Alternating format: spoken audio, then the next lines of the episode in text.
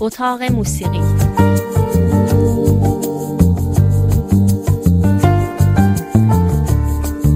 فرید وهابی. نوازندگی در سطح بسیار بالا قابل مقایسه است با ورزش در سطح حرفه‌ای و بین المللی به گفته برگزار کنندگان کنکور موسیقی چایکوفسکی که در روسیه برگزار میشه در واقع این مسابقات موسیقی هم به نوعی قابل مقایسه است با بازی های المپیک. امروزه کار نوازندگی در سطح بین المللی به چنان دشواری رسیده که کسانی که به این میدان وارد میشن حقیقتا باید تمام زندگی خودشون رو وقف حرفشون کنند. به حال یکی از راه های ورود به این حلقه وحشتناک نخبه گرای سولیست ها منظورمون در موسیقی کلاسیک است مسابقات یا کنکورهای موسیقی است که دنیایی است برای خودش علاهده و یکی از این معروفترین کنکورها یا مسابقات بین المللی موسیقی همین کنکور چایکوفسکی است که هر چهار سال یک بار در مسکو برگزار میشه.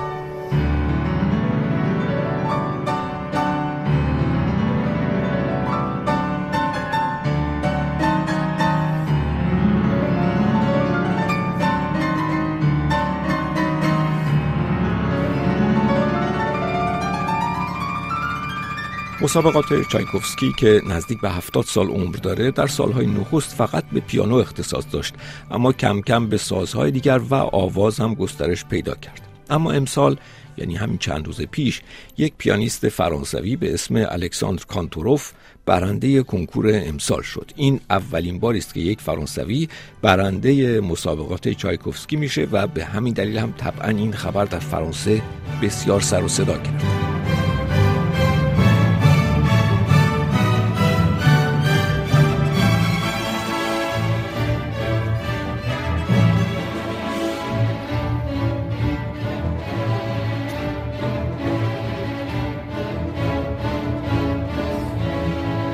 الکساندر کانتوروف که 22 سال است بعد از برنده شدن در این کنکور گفت انگار که از یک مرز یا یک دروازه جادویی عبور کردم. البته پدر و مادر کانتوروف هر دو نوازنده هستند. پدرش که رهبر ارکستر هم هست و خودش هم از سه سالگی پیانو نواختن رو شروع کرده. واقعیت این است که این جور کنکورها و اون دنیای محدود نوازندگان بزرگ عملا فقط به روی چنین کسانی باز میشه یعنی صرفا استعداد یا ذوق نمی‌تونه کافی باشه. اما این بحث هم در این حال همیشه مطرح هست که آموزش و محیط مساعد آیا به تنهایی کافی است؟ اونچه که به هر حال در دراز مدت روشن می شود این است که نوازندگان بزرگ تاریخ هم مثل همه هنرمندان بزرگ موارد واقعا استثنایی هستند.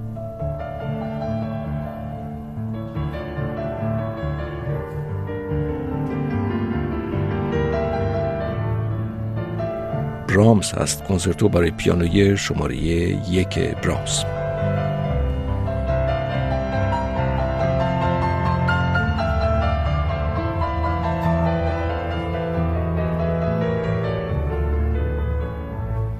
رمان یا قصه در این باره وجود داره که بسیار تعمل برانگیزه.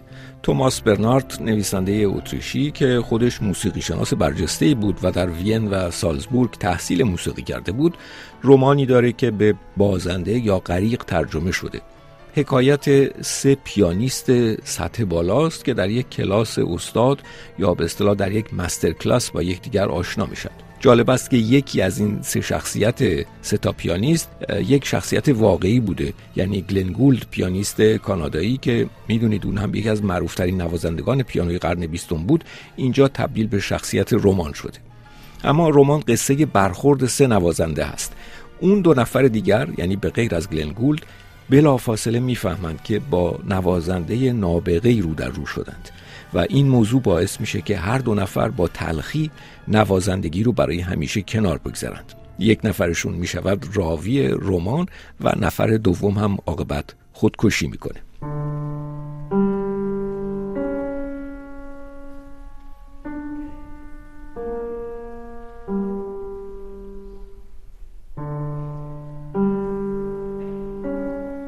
ابرهای خاکستری قطعه بسیار معروفی است از فرانس لیست. رمان توماس برنارد که مثل همه کارهاش خیلی تلخ و بدبینانه است به شکلی تراژیک موضوع استعداد رو مطرح می‌کنه. اون دو نوازنده بسیار قوی خیلی زود می‌فهمند که هیچ وقت نخواهند توانست از گلنگولد فراتر برند و برای همین زندگیشون رو میبازند و دچار سرخوردگی میشن. گفتیم این پرسش همیشه مطرح است که یک نوازنده استثنایی واقعا چیست کیست و چه کار می‌کنه.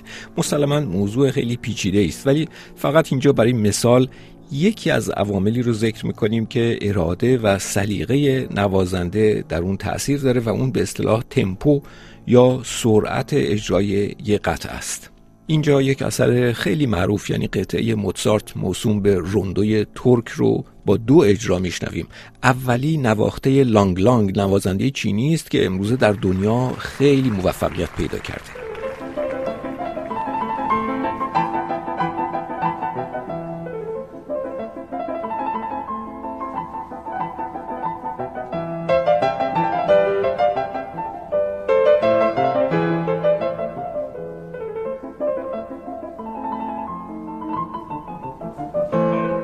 و دومین اجرا توسط همون گلنگولد کانادایی نواخته شده که او البته نزدیک به چهل سال است که از دنیا رفته. گوش کنید.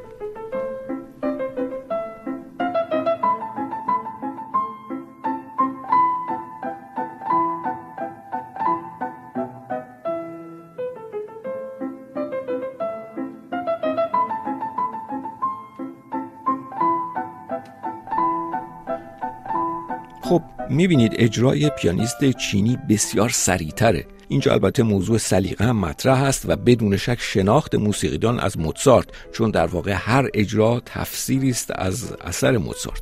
اما در مورد اجرای پیانیست چینی لانگ لانگ باید بگیم که به نظر می‌رسه که اصولا امروزه نوازندگان نسل جدید آسیا یعنی به خصوص چین و کره جنوبی و ژاپن به شیرینکاری با ساز علاقه دارند. چرا؟ چون با شیرینکاری یا حرکات العقول پشت ساز سلیقه عام بیشتر جلب میشه و در واقع اجرای لانگ لانگ از اجرای کند و پرتومعنینه گلنگولد نمایشی تر هست. اما اینکه کدوم عمیقتره یا کدوم دلنشینتره این دیگر بسته به سلیقه شنونده است. خب اجازه بدید در پایان یک تکه کوتاه رو با اجرای الکساندر کانتوروف گوش کنیم. یعنی برنده امسال کنکور چایکوفسکی قطعه خیلی معروفی است به اسم رقص مردگان یا danse macabre.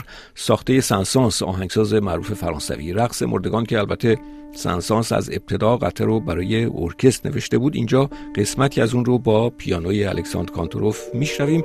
قطعه است که به عنوان یکی از قطعات بسیار دشوار شهرت داره. تا هفته آینده.